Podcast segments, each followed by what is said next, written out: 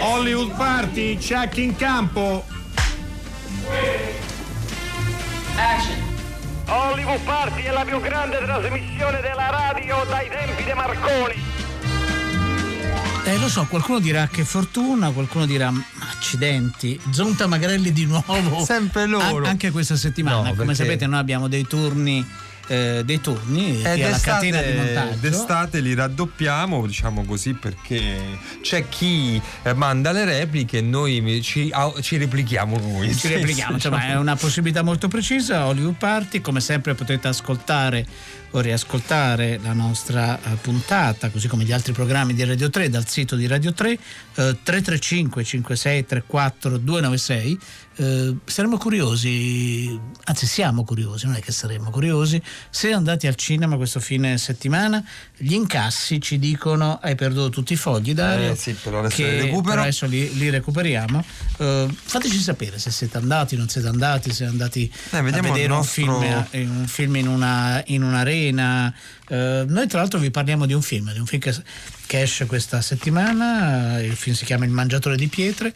Con noi c'è il regista Nicola Bellucci ciao Nicola benvenuto Salve. ciao ciao ciao benvenuto ad Hollywood Party è la prima volta che vieni? Sì. Beh, beh, quindi il battesimo vero e proprio anche, eh, anche per te. Abbiamo davvero tante notizie che adesso Sì. stavi mettendo in ordine, Dario. No, eh, sì, sì, le stavi me- mescolando sto- in realtà. mi sto insomma. perdendo. Un cocktail di news vero e proprio. Va bene, allora innanzitutto quella che più mh, che tu evocavi prima ha a che fare con gli incassi eh, perché eh, l'avevamo annunciato la settimana scorsa anzi ne ab- abbiamo anzi dedicato appunto una puntata eh, all'uscita di Spider-Man Far From Home con John Vignola. Poi abbiamo commentato anche noi siamo andati a vederlo. Insomma non eravamo i soli perché rispetto al- alle uscite eh, estive è un dato che mi fa un po' sorridere ha eh, fatto registrare un 240,3% in più agli incassi generali dello stesso periodo dell'anno scorso Quindi ha Cioè, incassato film, 24 eh. milioni di euro? No, no.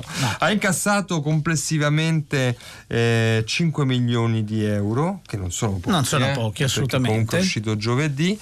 E nel weekend eh, ha incassato 3 milioni e 700 mila euro. Ehm, negli Stati Uniti è uscito lo scorso 2 luglio, sappiamo quindi che stiamo assistendo a una uscita quasi in contemporanea di film blockbuster che fino all'anno scorso sarebbero slittati per quanto ci riguarda probabilmente a settembre, invece in questa contemporanea ci permette anche di fare un raffronto anche rispetto agli Stati Uniti dove il film ha incassato 275 milioni di dollari. Poi Enrico c'è sempre questa specie di maratona, questo traguardo quasi raggiunto ma ancora non toccato eh, da Avengers Endgame. Quanto manca? Ecco, quanto manca? Manca tantissimo e pochissimo. Allora, tantissimo perché sono 7,2 milioni di dollari, che non è esattamente Non è nulla, poco, però certo. eh, tutto sommato è pochissimo se confrontati ai 2,7 miliardi di dollari incassati da Avatar nel mondo. Quindi praticamente il film eh, gli mancano insomma 7 milioni per arrivare a 2,7 miliardi di dollari. Quindi veramente ce l'ha quasi. Sono 40 metri. Facciamoglieli cosa- fare. Io infatti il lunedì scorso proponevo e suggerivo alla produzione, però non mi hanno dato retta, non hanno scaricato il podcast. Comprateli questi biglietti che mancano, così potete dire siamo primi, poi intanto arriverà il nuovo avatar e sarà dura, immagino, anche a quel punto. Insomma. E poi segnaliamo un film che- di cui forse vi parleremo, che non abbiamo potuto vedere ancora, di cui si parla con eh, accenti contraddittori, però è il film di un grande maestro del cinema, ovvero di Brian De Palma, con Domino, che ha incassato 160.000 euro, incasso piuttosto contenuto per essere Tra l'altro eh, ci scrive Giulio al nostro numero 335 5634 296, dice visti Domino di De Palma venerdì e il film di Vaida oggi pomeriggio, affluenza discreta. E questa è una buona notizia Giulio e soprattutto hai visto due film nell'arco di pochi, di pochi giorni e quindi un, un encomio eh, sincero, insomma, ovviamente.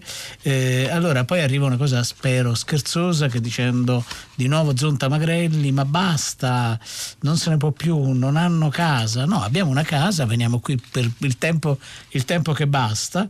Eh, e poi cos'è? Eh, no, la pensione ancora ci manca tantissimo. Vogliamo Mauti più la Lodovini. Vabbè, e, Giovanni, eh, anche dare, noi.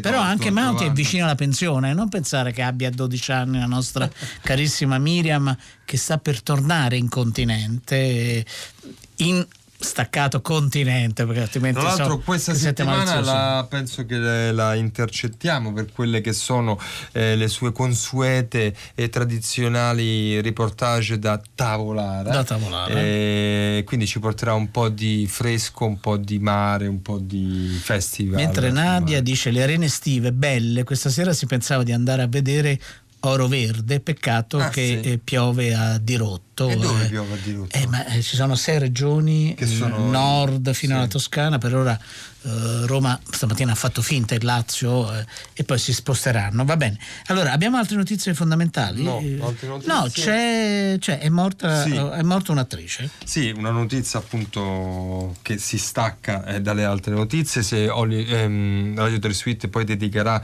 questa sera un approfondimento maggiore per ricordare appunto Barbara Valmorin.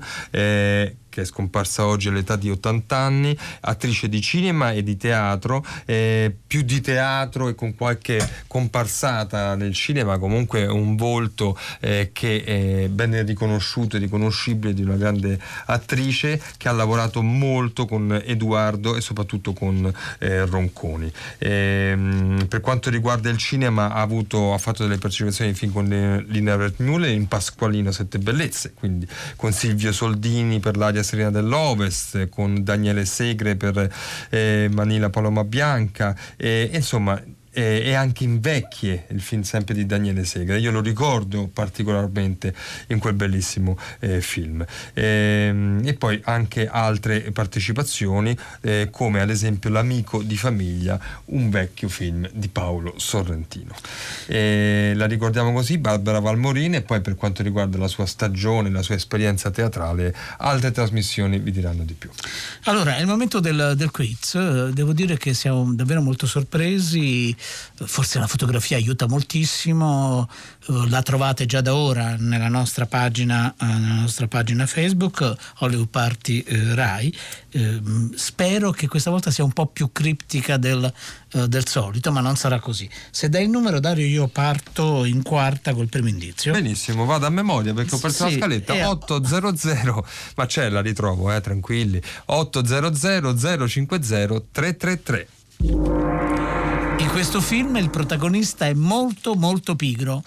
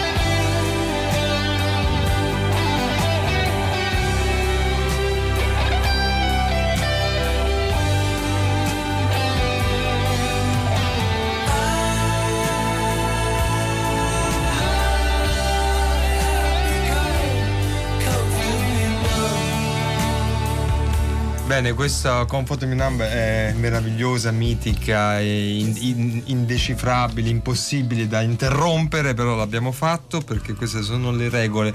Perché la sentiamo oggi, oltre al piacere di... Sarà un caso, no? Non è mai un caso perché oggi, nell'89, eh, ci fu il mm, leggendario, storico concerto dei Pink Floyd. Controverso anche, perché poi e ci furono molte polemiche. controverso come tutte quelle manifestazioni musicali poi svolte in dei luoghi eh, dove c'è tanta arte, c'è tanta sensibilità, eh, però insomma lo si ricorda. Ecco, lo si ricorda. Su questo non c'è dubbio. Invece noi vogliamo parlare di un film eh, che eh, non so se creerà polemica o meno, ma sicuramente meno di quelle non le creerà. Stiamo giocando e ci stiamo agganciando naturalmente al concerto dei Pink Floyd a Venezia, in piazza San Marco credo fosse, o da quelle parti, boh, non, non, non, ricordo bene, era in piazza San Marco.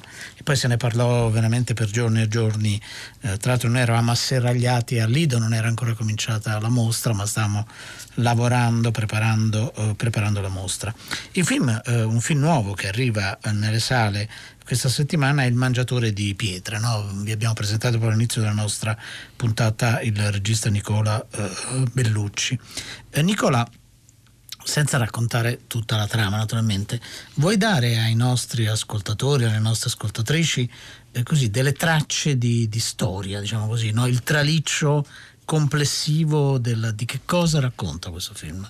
Eh, è un film tratto da un romanzo il mangiatore di pietre, è un romanzo omonimo di Davide Longo eh, che uscì nel 2004 per Marcos y Marcos, poi ripubblicato recentemente da Feltrinelli e racconta la storia di un passatore, un, uno spallone, quelli che popolavano tutto l'arco alpino, sicuramente fino agli anni 80 un po' dappertutto cioè, si trovano e che portavano il sale, le, le acciughe una volta, eh, le sigarette, di tutto, poi droga, poi uomini eh, che cercavano di fuggire da situazioni diverse, eccetera. E il film racconta la storia di quest'uomo. Eh, l'ultimo di una serie di questi uomini eh, della, sua, della, sua, specie. Ehm, che eh, viene trovato in un momento esistenziale particolare della sua vita, eh, gli è morta da qualche anno la, la moglie, eh, viene, si viene a trovare in una situazione di un omicidio eh, di un, del suo giovane figlioccio, che è eh, diciamo, quello a cui lui cercava di tramandare il mestiere e che però si era un po' perduto eh, portando droga e associandosi a, a, un altro tipo di passatori, insomma appunto quelli che soprattutto negli anni Ottanta portavano attraverso questi sentieri eccetera eroina, cocaina, di tutto. E quindi diciamo eh, fra lui e questo figlioccio si era un po' eh, creato C'era una, separazione, una separazione. Oggettiva, e, quindi eh, diciamo questo omicidio in qualche modo lo rigetta un po' nella vita perché eh, diciamo, è, è, un, è, un, è, un, uomo chiuso nel suo dolore eh, e che non riesce più diciamo, a, a a vivere in qualche modo, no?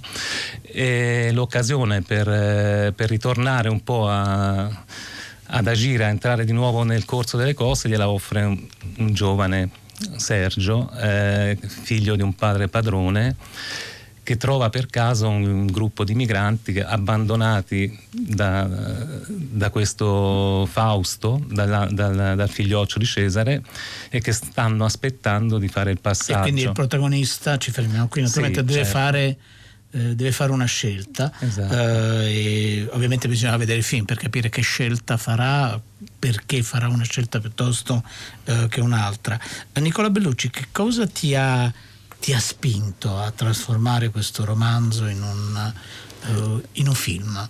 Cioè che cosa ti ha colpito? varie ragioni.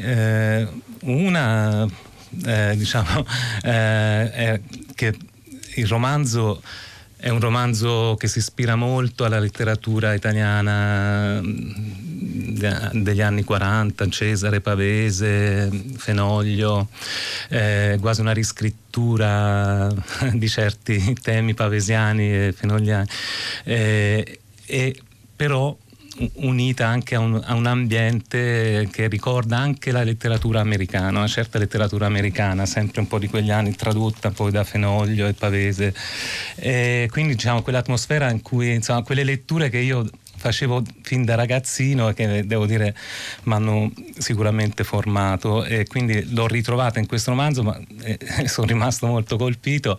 E questo per me è stato un piacere quindi devo affrontare un tema del genere.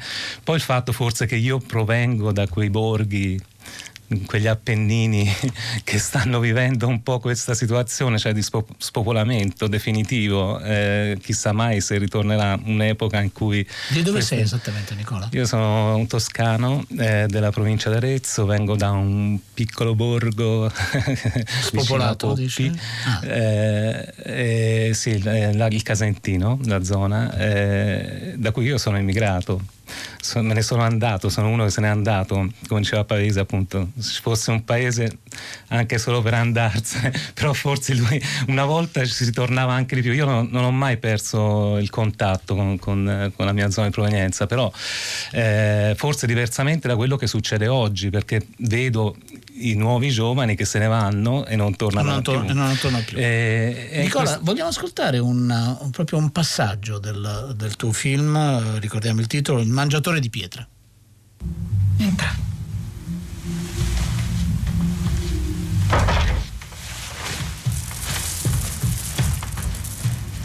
È tutto il giorno che piango. Quando l'hai visto l'ultima volta? Due settimane fa, credo. Che? Non sapevo che ti avevano fatto maresciallo. Mica mi raccontava le sue cose. Passavo ogni tanto per fare due chiacchiere. Portava una bottiglia. Lo so cosa ti portava. Sembrava che aveva paura. Di chi? Qualche padre. Qualche figlio. Me ne fregava. I suoi amici. Perché avrebbero dovuto? Gli faceva fare un sacco di soldi. Magari gli è rimasto qualcosa di troppo attaccato alle mani. Quant'è che non gli parlavi? Che te ne frega adesso di com'è andata? Questo è il gong 800 050 333. Allora, eh, in questo film il protagonista aggiunge a quello che deve dire sempre delle parole in più a sproposito.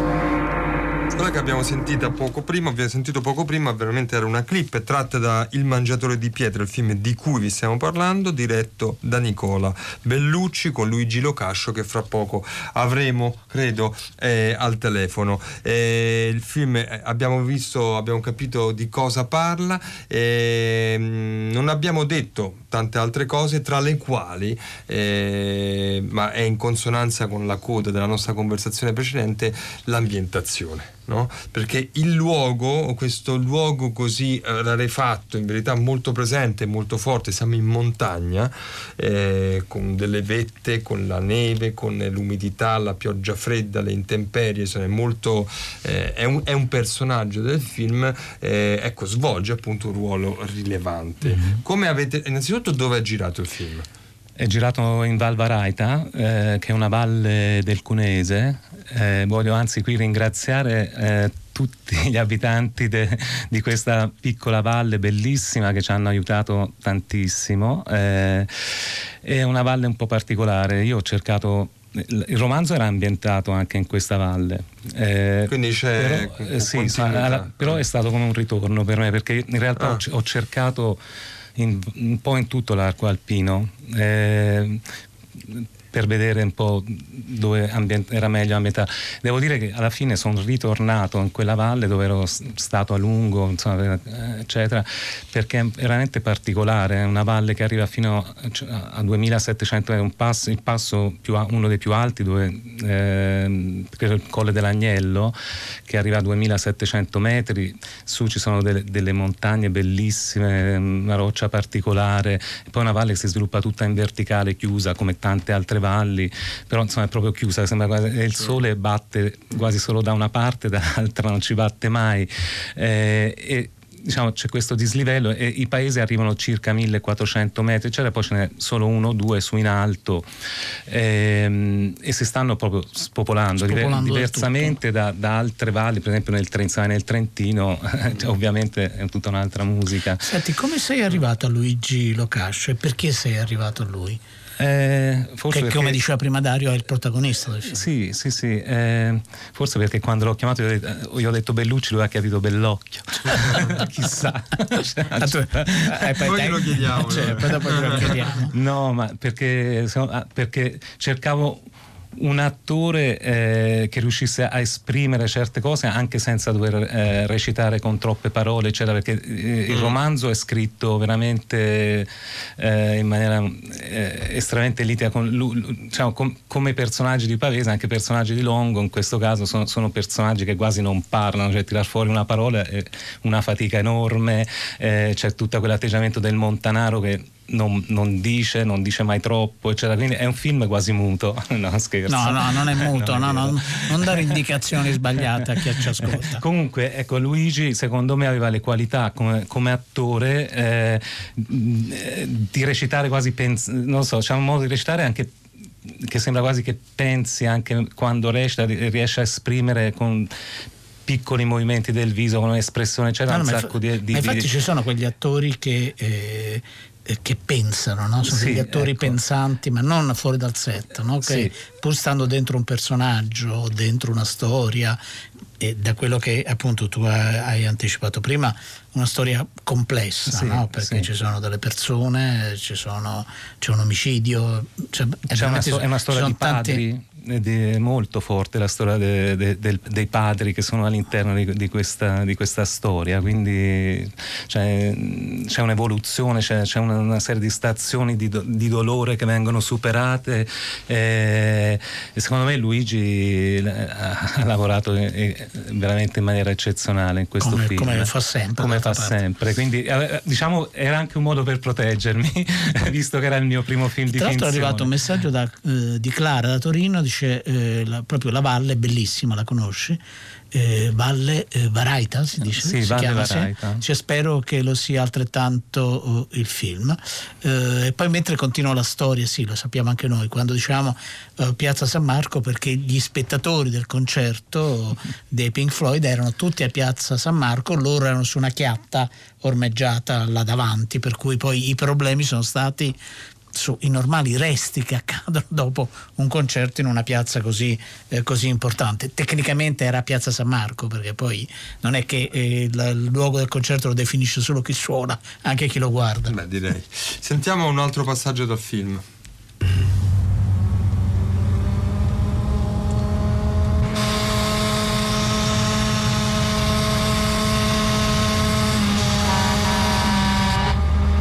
Che cazzo fa?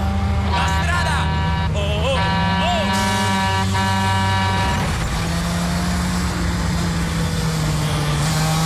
Che strada devono fare?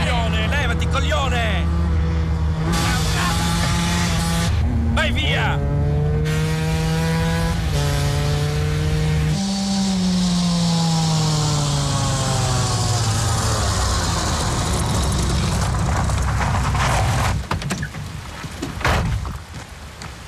Vedi quanta neve c'è lassù?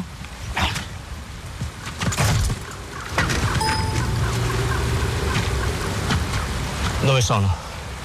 Da Maddalene, c'è un sentiero verso Balme. Messe le grange dei russi. Con la neve sono tre ore per il colle più cinque da scendere in Francia. Se hanno scarponi e ciaspole, le hanno? Secondo te le hanno? Dove devono andare? La vedi quella casa? Eh? Ci abita una vecchia. Non può alzarsi. Il figlio non viene nemmeno a farle la legna. Vuoi fare qualcosa di buono? Vai due volte al giorno a fare da mangiare pure di là il culo. Ce n'era già uno che si credeva il più furbo. Abbiamo appena messo sottoterra. Ecco, abbiamo sentito su- dei suoni eh, e anche delle lingue, diciamo così, tratte dal film.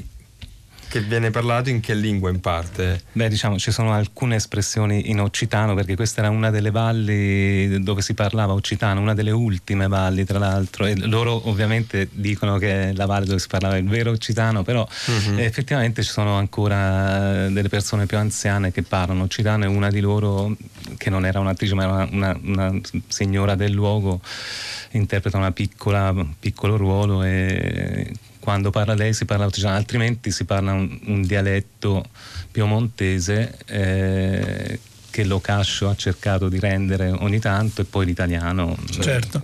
Nicola Bellucci, stiamo parlando del mangiatore di pietre. Eh, qualcuno ci ha scritto c'è un'anteprima giovedì Ah, non trovo più la Piasco. località. A Piasco? A Piasco. Eh, la sì. confermi? A che ora? Eh, penso alle 21. Eh, il fatto è che nella Valvaraita, come ormai dappertutto, non esistono più cinema. Quindi, no, certo. eh, diciamo, Piasco è un paese vicino a Saluzzo. Eh, speriamo di organizzare anche alt- altre proiezioni, anche magari improvvisate o so, in qualche modo in valle.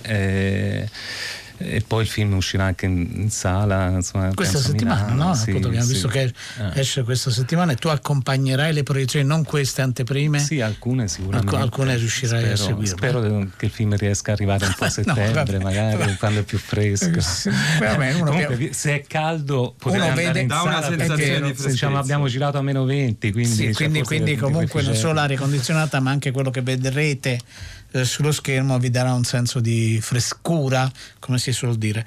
Eh, Nicola Bellucci, grazie di essere stato con noi, il mangiatore di, di pietre. Noi andiamo avanti, continua il dibattito eh, sui Pink Floyd, Sì. ma non sulla uh, location, perché c'è Manu che scrive il concerto di Venezia fu trasmesso dei Pink Floyd, fu trasmesso in diretta da, dalla RAI in, in tv, lo registrai, ma il suo supporto magnetico ormai è illeggibile. Le vecchie videocassette tradiscono sempre.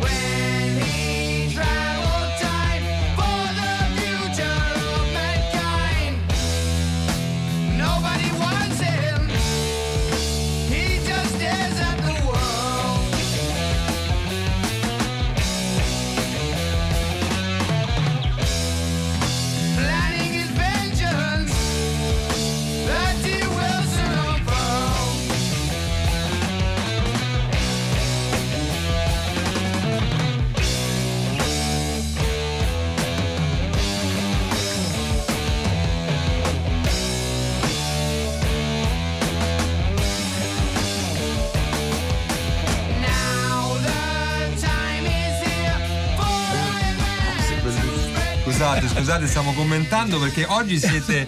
I messaggi che ci È arrivano bellissimo. sono tanti, e se, se, insomma questo ci dà l'idea che ci ascoltate e soprattutto interagite con noi. No, per cui eh, appunto in questo momento avete sentito uh, Iron Man dei Black Sabbath e quindi subito è arrivato Marco ha scritto beh i Black Sabbath vincono su tutti Eh, poi eh, con- vabbè qualcuno che apprezza molto il lavoro di Luigi Locascio in genere certo. Mm, c'era un problema la linea era molto disturbata quindi non, non- Non l'abbiamo raggiunto perché sta Era- lavorando all'estero. All'estero. Sì, e quindi c'erano un po' di problemi. E poi Domenico, in provincia di Bari, che ci dà un'ulteriore precisazione. Molto perché io bella, l'ho però. chiamata chiatta, chiedo scusa, non sono un esperto di queste cose. Allora dice: eh, Buonasera, mi rincresce tanto. Non ti deve rincrescere, fai bene a dirlo. Ma il palco dei Pink Floyd non era installato su una chiatta, bensì su una piattaforma galleggiante, che è diverso ovviamente, eh, messa in opera dal secondo reggimento Pontieri. di Legnago di cui io facevo parte. Domenico, Dice io c'ero, Zampa. Domenico, ma mi sembra fantastico. Grazie, grazie della- averci corretto.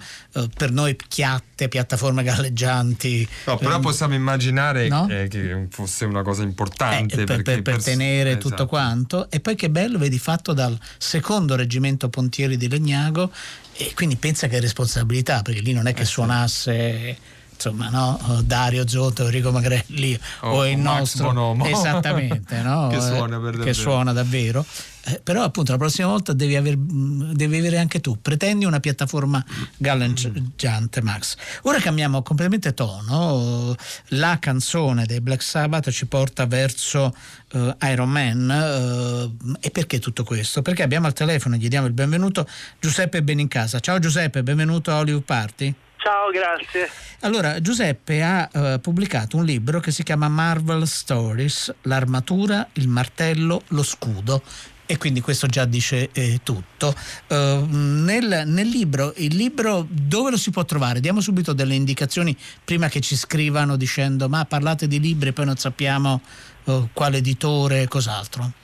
Libro è acquistabile solo su Amazon, Ok? eh, sia in versione cartacea che in versione Kindle e quindi per dispositivi portatili. Certo, allora come dice il tuo titolo e soprattutto il sottotitolo, tu ti sei addentrato e da quello che abbiamo letto con eh, passione e credo, mi sembra almeno, eh, sono molto meno esperto di questo mondo, Dario lo è un po' più di me, no non è vero, siamo abbastanza ignoranti su, su questo fronte eh, e hai lavorato sulle trilogie eh, che sono molto importanti da un punto di vista commerciale e soprattutto per gli spettatori più giovani, eh, appunto le trilogie di Iron Man, Thor e Capitan America. Eh, Giuseppe, comincio con una domanda molto banale. Eh, quale ti sembra di queste trilogie la più riuscita? Eh, domanda banale ma non di facile risposta. Eh, direi quella di Capitan America per quanto riguarda la complessità narrativa perché c'è un incrocio in Civil War che vede protagonisti anche gli altri Avengers. Per quanto riguarda il fattore economico sicuramente quella più riuscita è quella di Iron Man perché ha dato il via a tutto il Marvel Cinematic Universe, quindi l'MCU, e ha dato eh, della linfa vitale a questo genere che comunque non era morto ma non stava benissimo. No, è vero, era una specie di sonno quasi quello delle spie, no? era lì Esatto. senza dare grandi risultati. Ma che cosa può essere cambiato proprio nella al di là della, del- della qualità degli effetti speciali, della- di, una- di nuove generazioni di spettatori? Eh, che cosa ha risvegliato questo bello addormentato che è l'universo Marvel eh, sullo schermo? Ma eh, uno del, il merito a mio avviso va un po' a Kevin Feige che è il, ehm, il produttore esecutivo e presidente dei Marvel Studios. Lui ha avuto quest'idea di inserire delle scene dei titoli di coda che interconnettevano i film tra loro e davano al pubblico una serialità che poi non era una serialità quella che cui siamo abituati con le serie tv, ma dava delle connessioni in un, in un universo eh, di supereroi che il pubblico, soprattutto quello dei fumetti, amava e rivedeva sul grande schermo. Quindi la connessione tra i vari film secondo me è stata una, una linfa eh, che ha potuto portare al cinema il pubblico film dopo l'altro. Un film dopo non- l'altro, è vero. Esatto, esatto, perché non, non si, si fermava solamente a vederne uno, ma bisognava conoscere sia il seguito che la connessione che poteva avere un altro supereroe. Quindi bisognava lavo- cioè, bisogna lavorare al cinema. Ascoltiamo un, eh, una scena da Thor. Per Perché ci hai riportato indietro? Sai cosa hai fatto? Cosa hai scatenato? Proteggevo la mia casa! Non sai proteggere neanche i tuoi amici! Come puoi sperare di proteggere un regno? Nella camera della guarigione! Subito! Non ci sarà nessun regno da proteggere se hai paura di agire. Gli Jotun devono imparare a temermi proprio come una volta temevano te. Sono orgoglio e vanità a parlare, non l'autorità. Hai dimenticato i miei insegnamenti sulla pazienza di un guerriero. Mentre tu aspetti e sei paziente, i nove regni ci deridono. I vecchi metodi sono finiti. Tu fai discorsi mentre Asgard cade in rovina. Sei un ragazzo avido, crudele e arrogante. E tu sei un vecchio e un folle!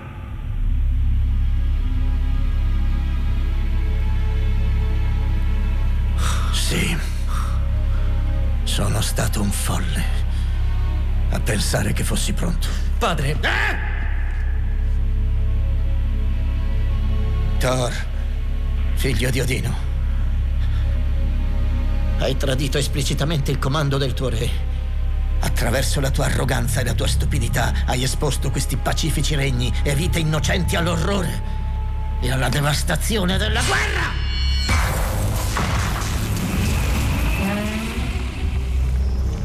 Non sei degno di questi regni! Tu non sei degno del tuo titolo! Non sei degno! Terzo gong, terzo indizio 800 050 333.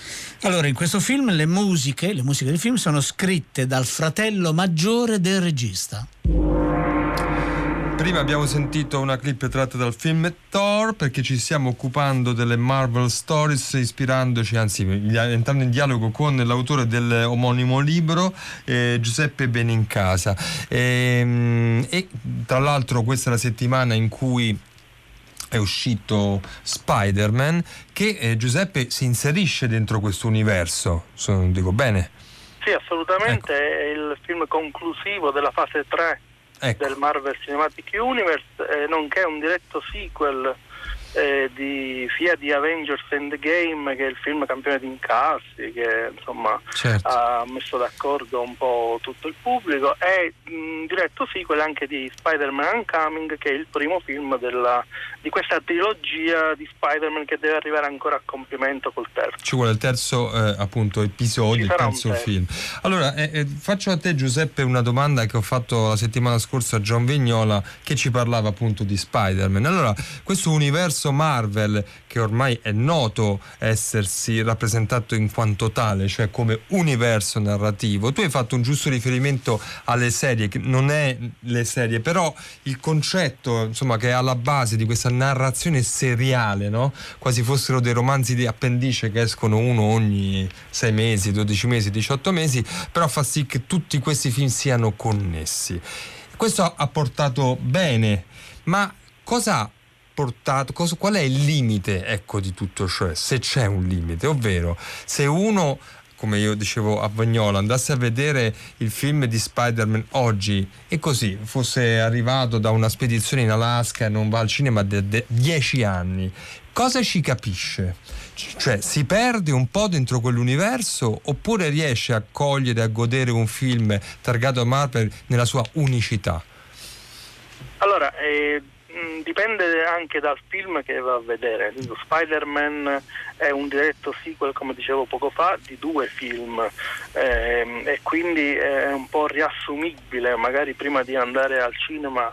Eh, dopo essersi tolto gli scarponi da neve potrebbe comunque considerare almeno un riassunto sì. Però questo è un limite effettivo perché film come Eh. per esempio Avengers eh, Endgame non potrebbe essere visto Senza se non dubbio. hanno Eh. esatto poi eh, un altro limite eh, grosso per quanto riguarda la narrazione è quello degli intrecci Mm. Eh, ci sono tantissimi supereroi nel- nell'universo Marvel cinematografico e eh, spiegare di volta in volta il perché non siano presenti è un grosso limite che eh, può essere dato ai sceneggiatori.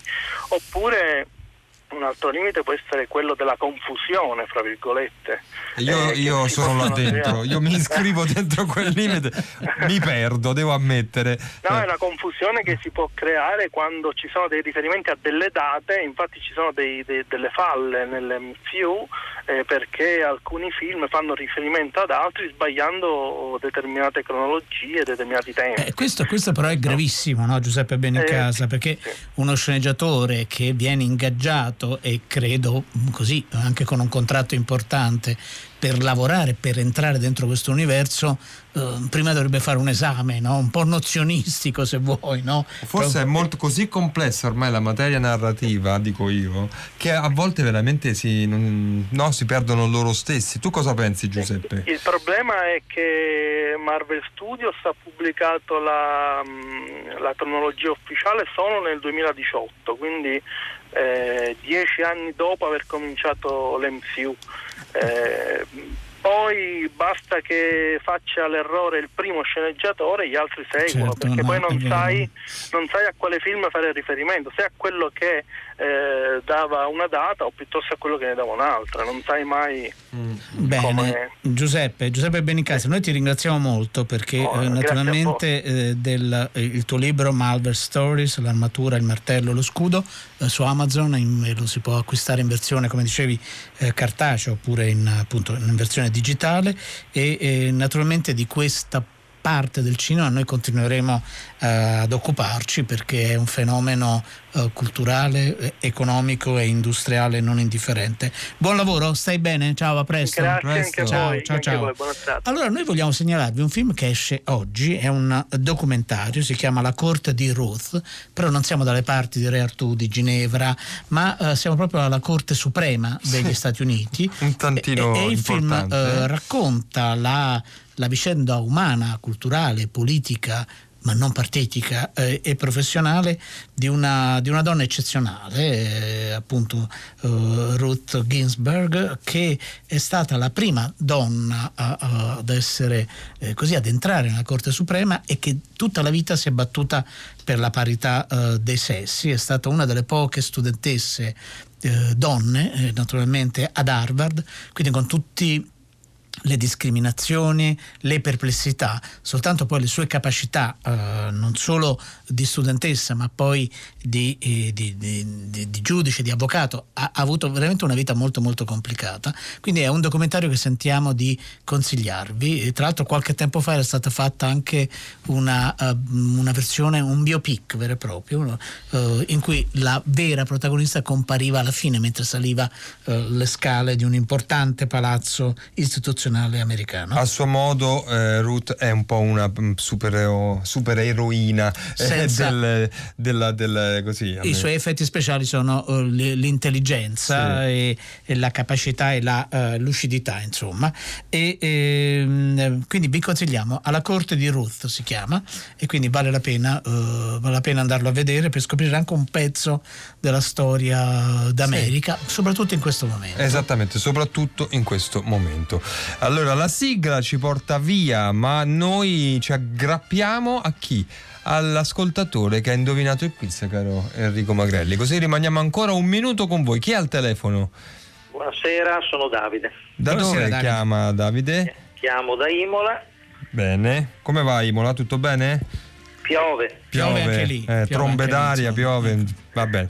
Capiamo, siete su un fronte eh, meteo. Eh, allora, invece il film qual è? Qua- a quale indizio hai indovinato soprattutto? Ma ho collegato la carne perché Fabrizi fa il macellaio e, e mi permette babbo. Eh, bravissimo, sempre queste benedette foto. Mi oppongo ufficialmente, lo dico tutte, tutte le sere. No, scherzo, Però, Davide, naturalmente. Mi scusi, prego, sapevo prego. che l'autore della musica era lo stesso Bonnard sotto pseudonimo. Era, no, è, è, il è- il fratello, è il fratello maggiore che si chiama Giulio, non Mario.